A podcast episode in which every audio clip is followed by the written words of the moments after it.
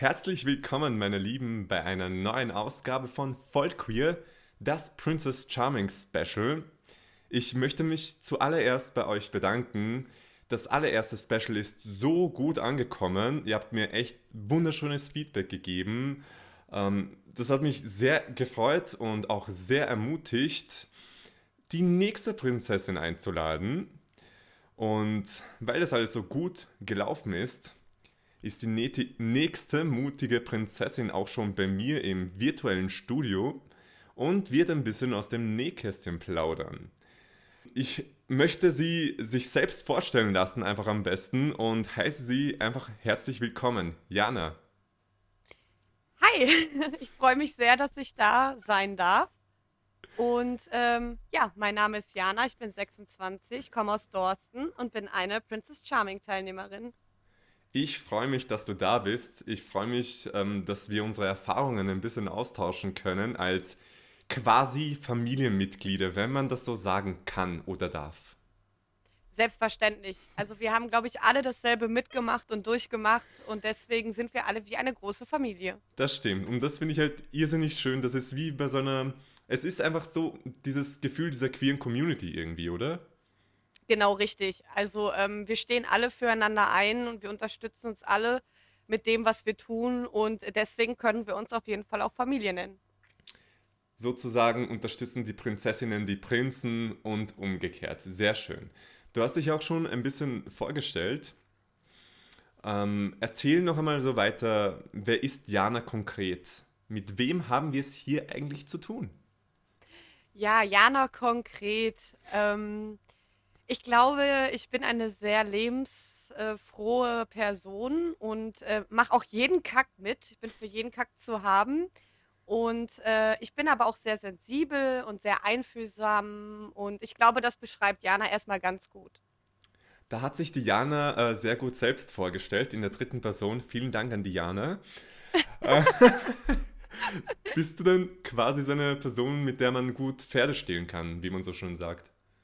Ja, total. Also ich mache auch wirklich jeden Quatsch mit und denke mir dann auch hinterher immer so, ah, war das jetzt so schlau? Aber ich sage immer, no risk, no fun, man lebt nur einmal und man kann mit mir alles erleben und ich mache auch alles mit. Aber bereust du es dann in dem Sinne eigentlich, dass du es gemacht hast? Oder ist es eigentlich nur so ein What the fuck-Moment? Ja, das ist immer so dieser What, äh, what the fuck-Moment. Ähm, da spricht dann die erwachsene Jana zu der kleinen Jana. Das war jetzt nicht so schlau und nicht so gut, aber bereuen tue ich nie was. Sehr gut. Ich mag diese äh, Lebenseinstellung, so dieses. Ich, ich finde halt, dass man alles, was einem passiert oder alles, was man erlebt, man kann sich aus allem irgendwie was Positives ziehen. Genau, so sehe ich das halt auch. Also ja. es ist egal, ob man den größten Schmerz hat oder das größte Glück. Gluck, Glück, Glück. Gluck, Gluck. ähm, es ist wirklich so, dass man aus allem seine Erfahrungen schafft und beides ist wichtig, das Gute wie auch das Schlechte, um im Leben weiterzukommen. Genau, richtig. Genauso auch wie im Datingleben, vermute ich mal. Mhm. Ähm, was bist du da so für ein Typ Mensch, wenn es ums Daten geht? Bist du eher so die schüchterne? Gehst du wild auf jemanden los? Oder äh, wie wie stellt man so vielleicht auch diesen ersten Kontakt mit einem Menschen her? Wenn man ähm, eine also Jana ist. Ja, also ähm, ich muss dazu als erstes sagen, ich bin überhaupt gar keine Dating-Mensch. Also kein Dating-Mensch. Ich bin nicht der Mensch, der sagt, okay, hey, hol mich ab, wir gehen heute auf ein Date, wir machen was Schönes. Das ist für mich irgendwie immer so erdrückend.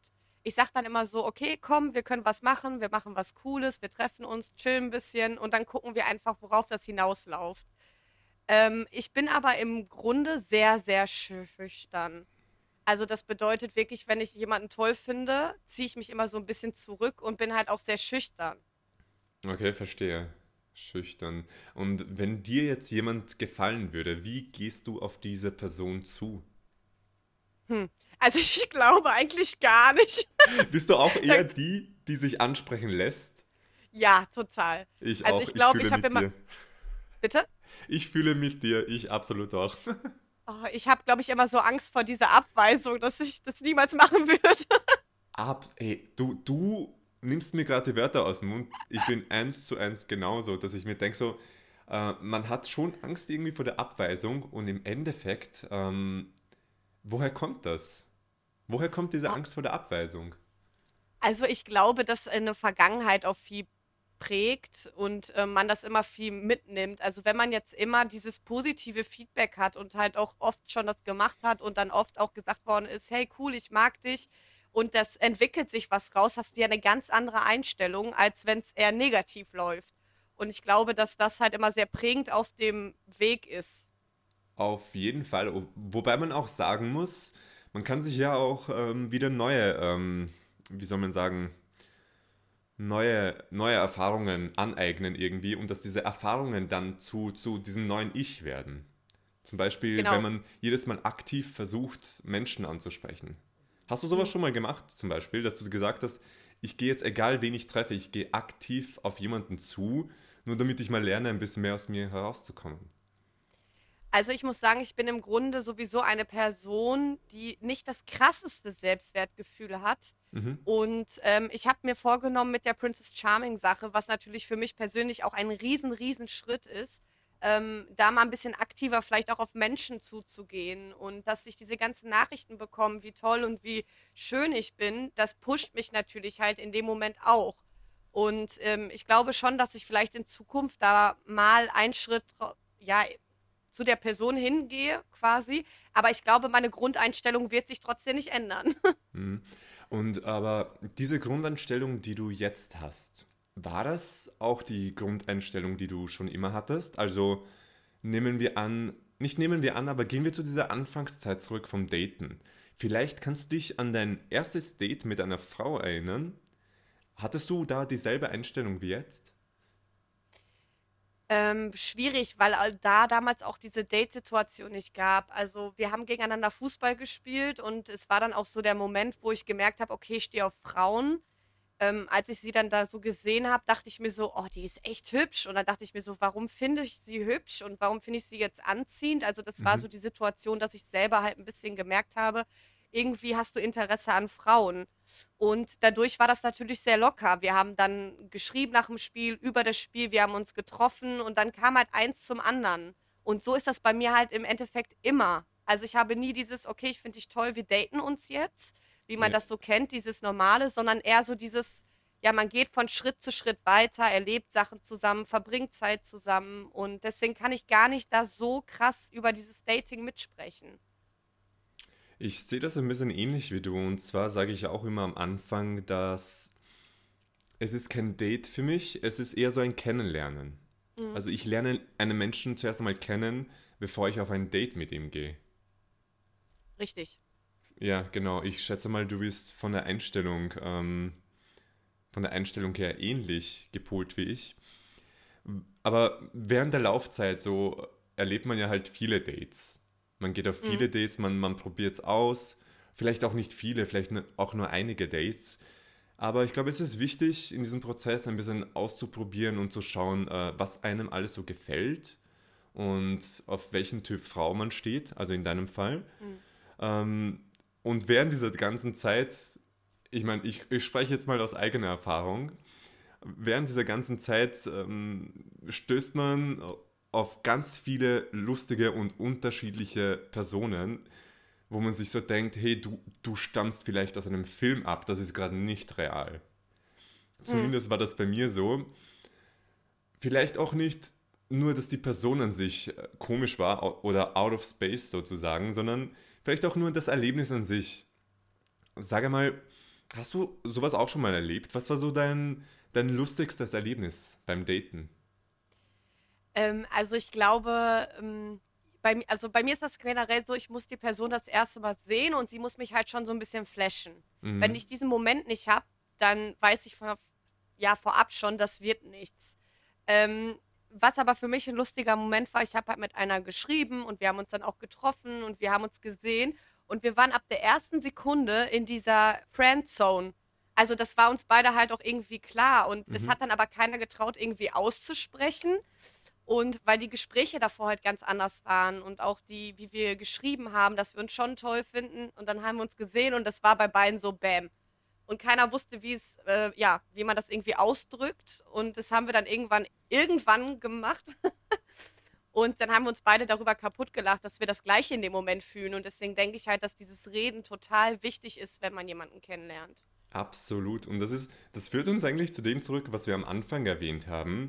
Und zwar, also am Anfang, kurz davor, dieses, man lernt einen Menschen zuerst kennen, bevor man sagt, dass es ein Date ist. Weil ich finde halt, indem man sagt, es ist ein Date, ist schon diese Erwartungshaltung so groß und im Kopf bildet Mhm. man sich so viele Sachen schon ein.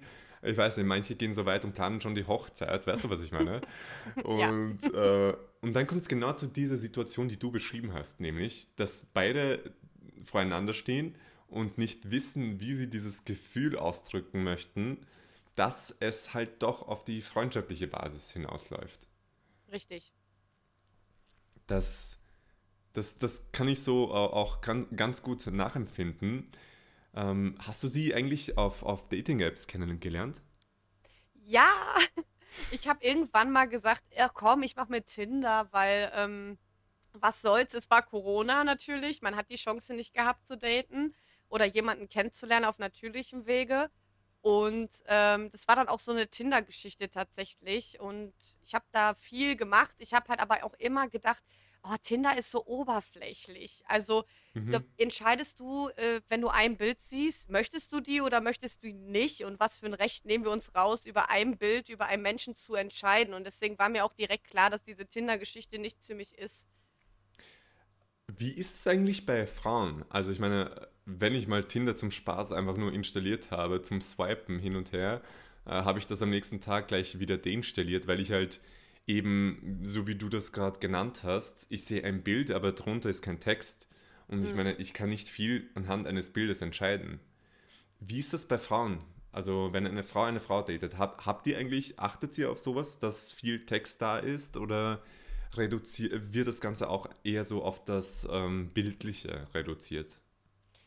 Also ich glaube schon, dass man immer dieses Ideal im Kopf hat, dieses Optische, was man haben möchte. Und ich glaube, dass das halt gerade bei Tinder auch viel mitspielt. Also ja, ich glaube, man würde nicht unbedingt jemand antworten, wo man vom Optischen schon sagt, was total falsch ist eigentlich. Das ist jetzt nicht so meins.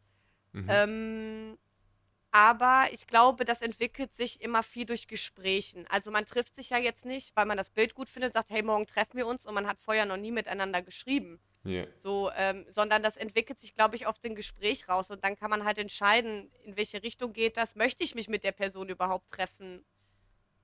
Ja, wobei ich echt sagen muss, mu mu muss, dass es bei mir eher so ist, okay, man matcht und auf Tinder so, keiner macht den ersten Schritt.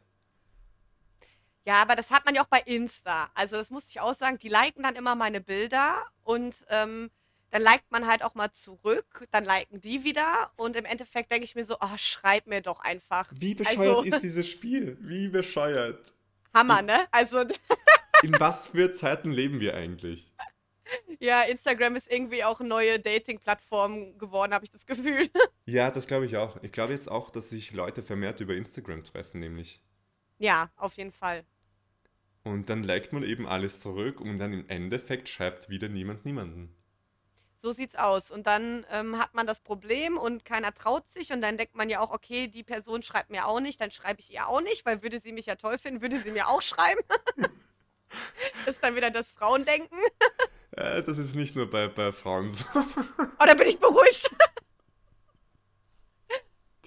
Ich kann dich beruhigen, es ist nicht nur bei Frauen so. Irgendwie kommt automatisch dieser Gedanke, hey, ähm, ich meine, ich nehme Abstand von diesem ich like was und du likest was Spiel, weil mir Hm. das einfach zu blöd ist. Ja.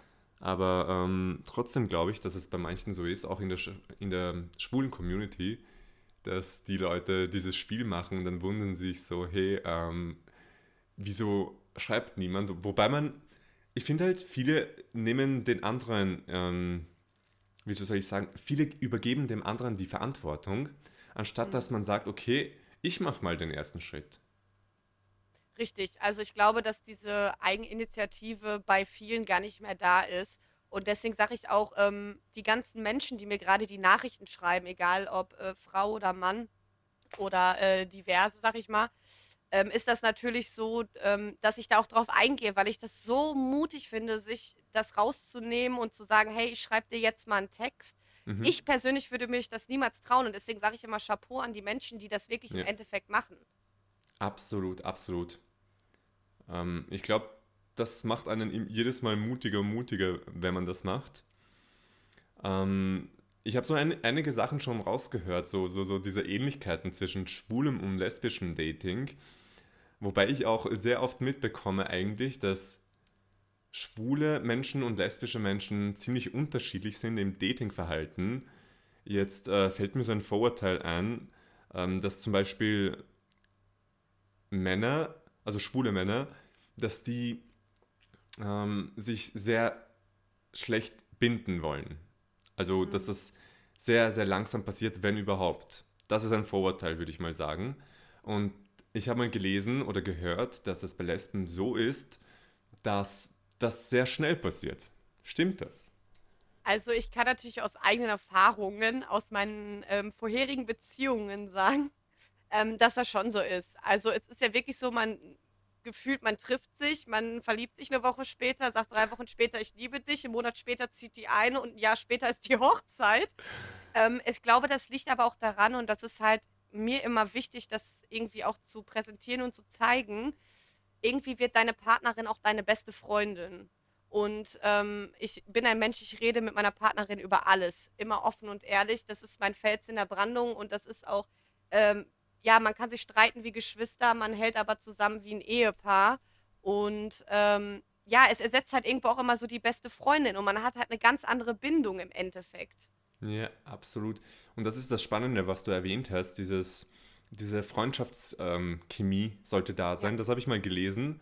Also für eine Beziehung, damit sie hält oder damit das wirklich was Schönes wird, sollte erstens diese freundschaftliche Chemie da sein, die sexuelle Chemie und als dritter Punkt habe ich gelesen, diese Bewunderung, dass man diese Person mhm. bewundert für das, was sie ist, für das, was sie macht und so weiter und so fort.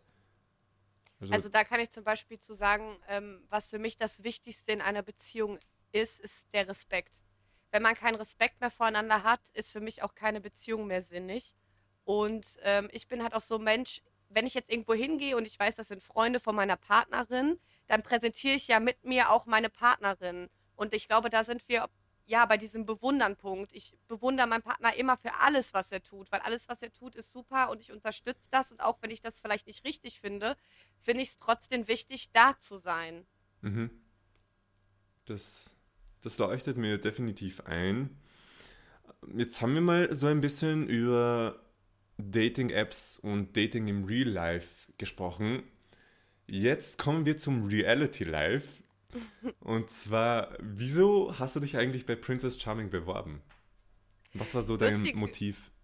Ja, lustige Geschichte. Ähm, ich habe tatsächlich immer gesagt, wenn es so ein Format gibt und ich bin Single, werde ich das machen, weil ich es einfach cool finde. Im Prinzip war es aber auch eine Wette. Also wir haben darum gewettet, ob ich genommen werde oder nicht. Ähm, dann bin ich da quasi in diesem Casting-Verfahren so reingerutscht und dann war das so, ja, ich guck mal, wie weit ich komme. Ja, und dann kam der Anruf, hey Jana, wir wollen, dass du dabei bist. Und ich dachte mir so, ach du Scheiß. und was hast du jetzt gewonnen? Bitte? Was hast du jetzt gewonnen? Ja, gar nichts, weil ich bin ja genommen worden. Also ich musste, wir haben um eine ähm, rosane Pfeife gewettet und ich musste mir die dann auch selber kaufen, weil ich bin ja genommen worden. Wäre ich nicht mhm. genommen worden, hätte ich die geschenkt bekommen und ähm, ja, jetzt musste ich mir die selber kaufen. und was war so dieses, ähm, Außer, außer jetzt, äh, dass man halt lustig war an dem Abend anscheinend oder an dem Tag. Was war so deine. Wieso suchst du gerade im Fernsehen die große Liebe? Das wollte ich fragen. Ja, ich glaube, dass es egal ist, wo man die große Liebe findet. Es ist natürlich ein anderer Weg, die große Liebe zu finden, das auf jeden Fall. Ähm, man kann sich jetzt darum streiten, ob es richtig oder falsch ist. Da gehen die Meinungen ja sowieso immer auseinander. Ähm, ich würde aber sagen, dass es prinzipiell gar keine Rolle spielt. Also ich bin jetzt nicht dahin gegangen, weil ich dachte, oh mein Gott, das ist im Fernseher. Also für mich stand wirklich immer die Liebe im Vordergrund und das war für mich das Wichtigste. Sehr schön. Ein Hoch auf die Liebe, würde ich mal sagen, oder? Ja. und alle, die die zweite Folge, die zweite Folge ist ja schon online, mhm. und alle, die die zweite Folge schon gesehen haben, wissen ja, wer auf ein Einzeldate gegangen ist mit der Princess. Das war ich. Das war die liebe Jana. Und ich kann mich erinnern, im Einspieler, also nicht im Einspieler, sondern im Off hast du gesagt, kurz bevor du in die Villa gekommen bist von der Princess, Hast du sowas gesagt wie, ich werde ihr definitiv keine Komplimente geben oder so? wie, wie war das noch einmal? Eins zu eins? Äh, ich habe gesagt, äh, ich habe mir gedacht, sie sieht so gut aus, aber das werde ich ihr nicht sagen. Und dann gehe ich auf Irina zu. Gut sieht so aus. ja, ja, ja. Wie ist das so mit Komplimenten eigentlich? Ähm, ab wann ist es zu viel? Weil ich habe ich hab mir zum Beispiel die erste Folge angeschaut. Mhm.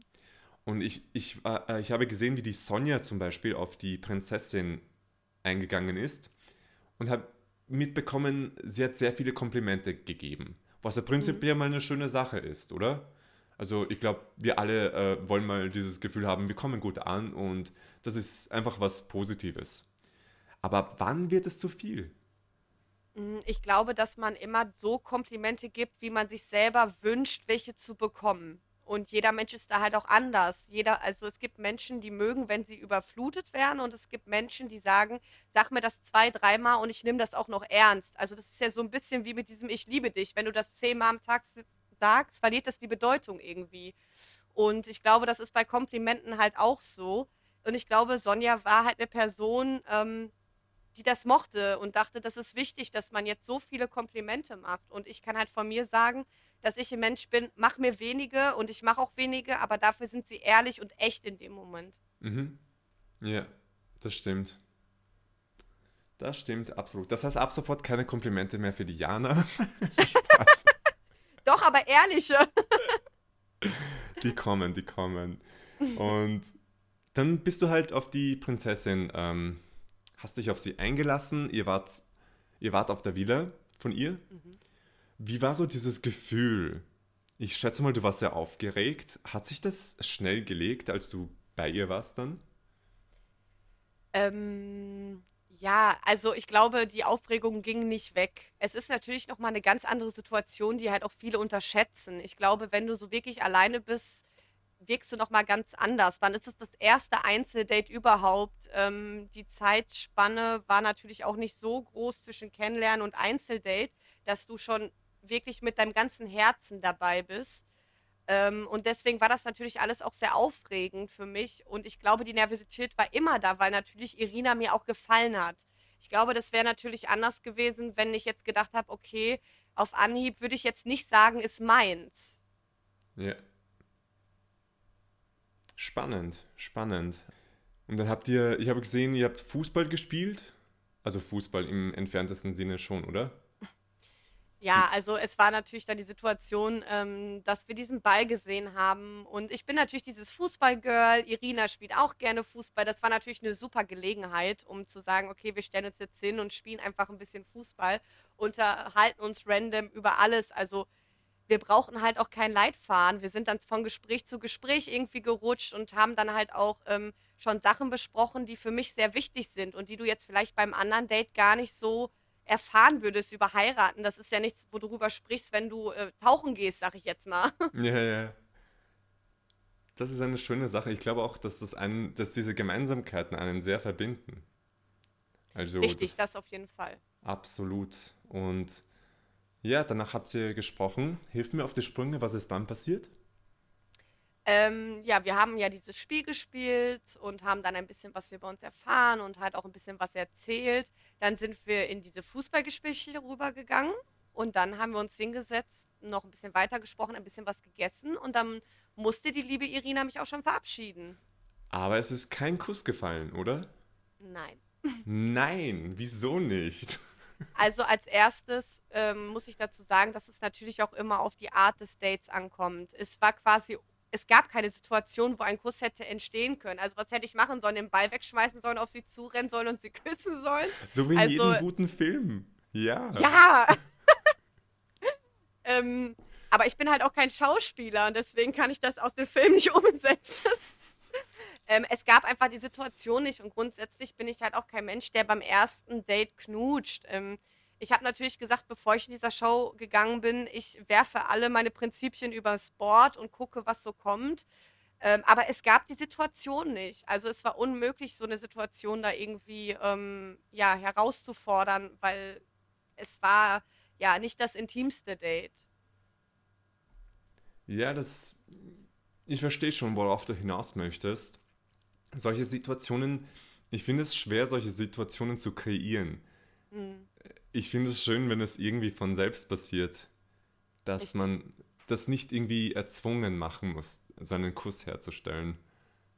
Und man muss natürlich auch auf der anderen Seite immer auch sehen, auch Irina war super nervös und es war auch das erste Date für sie und man will sie auch nicht überfordern. Und ich glaube, dass ähm, man das schon merkt in dem Moment, wenn jetzt der richtige Zeitpunkt für einen Kuss ist. Und diesen Moment hatten wir leider einfach in der Situation nicht. Absolut. Ich glaube auch, das erfordert sehr viel Feingefühl. Richtig. Von einer und Person. es ist halt es ist halt noch ein Unterschied, ob du äh, ein Date hast äh, und du sitzt irgendwo gemütlich äh, in einer romantischen Atmosphäre, als wenn du da Fußball spielst. Also. Ja, ich bin mal gespannt, wie es bei euch weitergeht. Du bist ja eine Runde weiter. Ja, und ich habe mich sehr darüber gefreut, dass ich eine Runde weiter war und äh, freue mich auf jeden Fall, wie es jetzt weitergeht. du freust, als ob du nicht wüsstest, wie es weitergeht. Wir sind ja hier, um aus dem Nähkästchen zu plaudern, nämlich. Du kannst mir alles verraten, ich sag's niemandem weiter, okay? Ja, wenn das so ist. Na komm schon, sag's. Nein, ich, es wird auf jeden Fall spannend und es lohnt sich auf jeden Fall weiter zu gucken.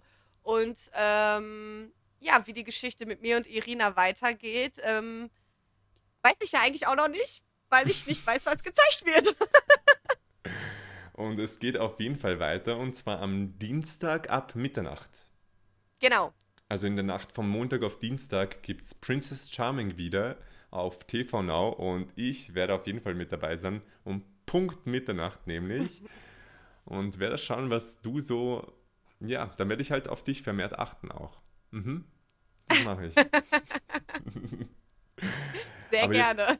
Jetzt einmal. Ähm, weg von diesem ganzen Geschehen vor Ort hin zu deinem Umfeld. Mhm. Also, wie haben deine Freunde und deine Verwandten, deine Familie so reagiert? Auf die Teilnahme jetzt oder auf das Outing generell? Auf, auf deine Teilnahme bei Princess Charming und auch auf die zweite Folge. Mhm.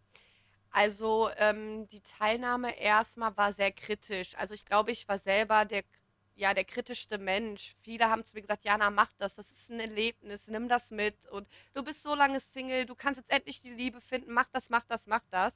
Und ich bin aber selber ein sehr kritischer Mensch und kritisch mit, mich selber, mit mir selber. und ähm, ja, das war keine leichte Entscheidung, weil du natürlich auch echt körperlich, äh, beziehungsweise ja, einen Charakter dafür brauchst, weil es kann natürlich auch sein, dass der Schuss nach hinten losgeht.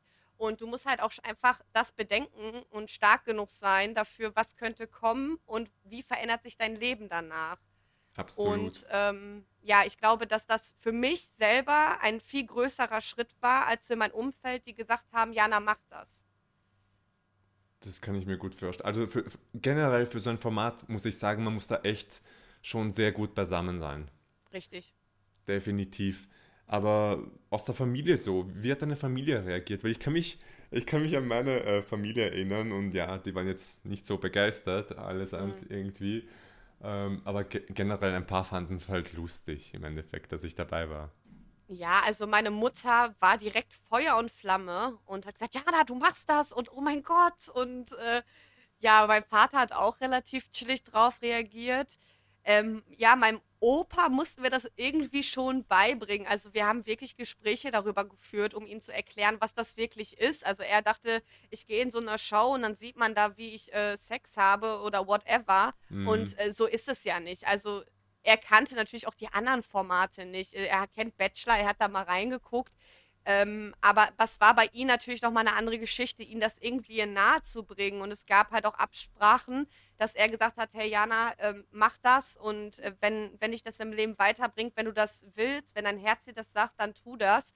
Aber ich werde es nicht schauen, weil es wirklich dieses, ja, homosexuelle Thema ist, wo ich glücklich bin, dass er sagt, ich liebe dich, du bist meine Enkeltochter, mach das, was dich glücklich macht, ich akzeptiere das auch. Ähm, mit dem Tolerieren ist das immer noch so eine Sache, ähm, aber er steht auf jeden Fall trotzdem hinter mir und ich habe ja auch dieses Bild gepostet und es hat mich persönlich so sehr berührt, dass er Erklär das. Erklär mal, was für ein Bild das war, damit alle wissen mal, worum es da gerade geht. Äh, meine Großeltern saßen beide am Tisch und haben halt über dem Tablet Princess Charming geguckt. Und davon gibt es halt ein Foto, wie dieser Princess Charming ähm, ja, Trailer oder Bild zu sehen ist und meine Großeltern quasi das gerade schauen. Und das war wirklich für mich so ein krasser Schritt auch im Herzen und auch wirklich, um der Welt zu zeigen, es ist nicht mehr schlimm, was oder wen man liebt. Absolut, absolut. Vor allem, wenn man bedenkt, du hast irgendwo mal gesagt, dass dein Opa Pastor ist, mhm. oder? Richtig. Genau. Also mein Opa ähm, ist Pastor, beziehungsweise ist natürlich jetzt in seiner Rente, die er auch verdient hat, ähm, war darauf aus nicht nur Pastor, sondern hat dort auch ähm, die Religion Unterrichte für ganz Nordrhein-Westfalen gemanagt. Also er war schon gerade in dieser Kirchengeschichte schon relativ hoch. Ähm, was natürlich die Situation auch nicht immer einfach gemacht hat. Ähm, er sagt natürlich, wie gesagt, er akzeptiert das und das finde ich auch super, aber es war trotzdem immer so, ich durfte jetzt Weihnachten nicht meine Partnerin mitbringen, aber meine Cousins halt die Freundin. Und es ist trotzdem immer noch so ein Thema, dass er das akzeptiert, aber dieses Tolerieren ist halt noch nicht zu 100% da. Und deswegen hat mich das umso mehr gefreut, dass sie das wirklich geguckt haben. Ja, absolut. Da fühle ich ein bisschen mit dir mit, muss ich sagen, was die Weihnachtsfeiern und so angeht. Mhm. War bei mir nicht anders. Aber inwiefern hat dich jetzt Religion beeinflusst in deinem Leben, in deinem Umgang mit der Sexualität? am Anfang sind wir, oder beziehungsweise als wir klein waren, sind wir sehr ja, religiös aufgewachsen natürlich. Wir waren viel an der Kirche, wir haben Freunde an der Kirche gehabt, wir waren Kirchenfreizeiten. Also wir haben wirklich alles mit der Kirche gemacht, was man machen konnte. Aber ähm, ja, Gott liebt alle und äh, Gott ist halt auch bei allen, egal was du liebst oder wer du bist. Und selbst wenn du ein großes Verbrechen gemacht hast, ist Gott trotzdem da und du kannst beten. Ähm, ich glaube, umso älter ich wurde, desto weniger habe ich mich mit diesem Thema Gott leider auch beschäftigt. Also ich trage immer eine Kette, wo ein Kreuz drauf ist, weil der Glaube mir trotzdem wichtig ist. Ähm, ich bete auch wirklich zwischendurch mal, aber natürlich nicht mehr so extrem wie früher, weil wir natürlich auch unseren eigenen Weg irgendwo gehen. Mhm. Und das finde ich auch ganz wichtig irgendwie. Ich habe viel zu oft dieses Gefühl, dass das einem von Familie, von der Familie einfach übergeben wird und so, da hast du deine Religion und du hast das jetzt genauso zu übernehmen, wie wir es gemacht haben. Also da kann ich sagen, dass es bei uns überhaupt nicht ist. Also auch mein Opa, na klar, es gibt Regeln. Also vorm Essen wird gebetet. Ähm, das ist eine Sache, die machen meine Großeltern immer. Und sobald du da am Tisch sitzt, äh, bist du mitgehangen, mitgefangen. ähm, aber sie haben uns niemals vorgeschrieben, ähm, ob wir beten und wie viel wir beten. Denn es ist egal, wie viel du betest. Ähm, du kannst einmal im Jahr beten und Gott hört dir zu, aber du kannst auch hundertmal am Tag beten und Gott hört mhm. dir zu. Also das, das, muss man nach seinem eigenen Empfinden einfach auch machen. Ja, äh, wo, wo du jetzt gerade beim eigenen Empfinden bist und dieser ganzen Tischgebet-Geschichte, bei mir ist es ja so, dass ich habe mich ja schon sehr davon abgewendet, muss ich sagen. Ich bin römisch-katholisch aufgewachsen mhm. ähm, und bei Weihnachtsfeiern zum Beispiel ist es so, dass ich, also wir beten auch am Tisch, jetzt nicht regelmäßig beim Essen, sondern halt zum Weihnachtsfeiern. Mhm. Und ich stehe halt aus Prinzip mit auf, wenn wir beten, aber ich bete nicht mit. Das ist mhm. das, wo ich halt für mich diesen Schlussstrich ziehe, weil für mich Religion sehr, sehr negativ behaftet ist. Aber umso mehr freut es mich eigentlich zu hören, dass Leute Religion und Sexualität in Einklang bringen können. Irgendwie. Irgendwie geht es doch. Ja, also ich kann halt dazu sagen, es ist natürlich so, gerade in diesem Thema Glaube gehen die Meinungen auseinander. Und natürlich ist Gott nicht da, wenn du in der größten Scheiße stehst und sagst, okay, hey, ich schnipp's jetzt einmal und du bist jetzt da raus. Ähm, ich glaube, oder beziehungsweise was halt immer wichtig ist, Gott hört dir immer zu. Und ähm, ich glaube, dass es auch darauf viel ankommt. Also selbst wenn du denkst, du bist alleine, hast du immer noch die Möglichkeit, zu Gott zu sprechen. Und Gott hört dir immer zu. Und das sollte man sehen. Und nicht dieses, okay, Gott war jetzt nicht da. Es gibt so viele Sachen auf der Welt, die so schlimm sind, ob es Krankheiten sind oder ähnliches. Ähm, wo man dann halt denkt, okay, Gott, wenn es dich wirklich gibt, dann bitte heil mich. Aber ähm, das ist nicht das, was Gott vermittelt. Und äh, deswegen finde ich das auch immer eine Respektfrage, um nochmal auf dein Thema einzugehen dass man wenigstens aufsteht und den Respekt den anderen erweist, die wirklich an Gott glauben und sagt so, ich mache das jetzt mit, aber ich selber glaube nicht mehr an Gott. Und das ist auch überhaupt nicht schlimm, weil jeder kann das selber für sich entscheiden. Eben, und das, so sehe ich das auch, dass jeder halt selbst für sich entscheiden muss. Und wie er eben mit dem Thema Religion umgehen möchte. Weil man muss halt nicht alles übernehmen von der Familie, sage ich mal so. Aber also wenn, wenn, ich alles übernehmen würde, dann sitze ich jeden Sonntag in der Kirche. also das, das mache ich ja auch nicht. nein, nein, das spielt bei mir auch schon seit Jahrzehnten nicht mehr. Einfach jeden Sonntag in der Ich kann es mir nicht vorstellen, einfach. Ja. ja. also ich könnte es mir jetzt auch nicht vorstellen, jeden Sonntag. Also es gibt ganz klar einmal im Jahr zu Weihnachten und ähm, da freue ich mich auch immer drauf. Es ist immer was Besonderes, gerade zu Weihnachten, diesen Zauber, den auch die Kirche verstreut, sag ich mal, ähm, da irgendwie zu spüren. Und für mich ist halt auch Weihnachten immer erst, nachdem ich aus dieser Kirche rauskomme. Und ähm, man kann es immer selber entscheiden, wie man was feiert oder ob man zur Kirche geht oder nicht. Und es spielt keine Rolle, ähm, du bist nicht, äh, nicht gläubig, wenn du nicht in die Kirche gehst. Du bist jetzt aber auch nicht gläubig, wenn du in die Kirche gehst jeden Sonntag, aber nie betest. Mhm. Also ich glaube, dass dieser Grad zwischen nicht gläubig und gläubig und was bin ich überhaupt, ja ein ganz schmaler Grad ist, weil du bist so gläubig, wie du dich fühlst und keiner kann dir vorschreiben, was du tust. Ja, und für jeden ist ja Glauben etwas anderes im Endeffekt. Es gibt Richtig. keinen Glaubensbarometer, wo man sagt, okay, ab 80 Prozent bist du ein Gläubiger und alles drunter nicht. Richtig, so sieht's aus. Richtig. Bin ich froh, dass wir das Thema auch ähm, angeschnitten haben, nicht aufgeschnitten haben. Ich, ich weiß nicht, ob du das mitbekommen hast, aber da gab es vor kurzem einen Jungen, der hieß Henry und der hat mit Prince Charming von Staffel 2 ein Foto gepostet mhm. und ist daraufhin aus dem Priesterseminar geflogen. Mhm. Hast du nicht auch das Gefühl, dass da noch sehr viel gemacht werden muss, was also, Kirche und Sexualität angeht? Ja, ähm, ich glaube, dass oder ich weiß, dass die evangelische Kirche da schon einen Schritt weiter ist als die katholische. Ähm, ich bin natürlich selber evangelisch, sonst wäre ich nicht auf der Welt. ähm, und es ist natürlich so, dass die katholische Kirche im Grunde total nachhängt. Also ich bin froh, nicht katholisch zu sein. Ich muss das wirklich so sagen, weil ähm, katholischen Glauben noch mal ein bisschen strenger ist als der evangelische Glauben, wobei es auch da keine Rolle steht, ähm, ob du katholisch, evangelisch, römisch-katholisch oder whatever bist. Ähm, aber ich glaube, dass die katholische Kirche da noch ganz, ganz viel aufholen muss. Und die brauchen halt einfach ein bisschen länger als vielleicht die evangelische Kirche dafür. Ja, und deswegen finde ich es auch umso schöner, dass es Leute wie Henry oder dich zum Beispiel gibt, die halt offen und ehrlich über dieses Thema reden und so auch ein bisschen versuchen, diese vermeintlichen Tabus zu brechen, weil es ist ja im Endeffekt ist es ja kein Tabu, dass du Richtig. dasselbe Geschlecht liebst. Und das Ding ist halt, oder beziehungsweise was total wichtig ist, irgendeiner muss den Anfang machen. Und ich glaube, dass ähm, Henry in diesem Fall und ich, dadurch, dass wir so an die Öffentlichkeit damit gegangen sind, endlich diesen ersten wichtigen Schritt gemacht haben. Weil das, was du nicht kennst, das vertrittst du auch nicht.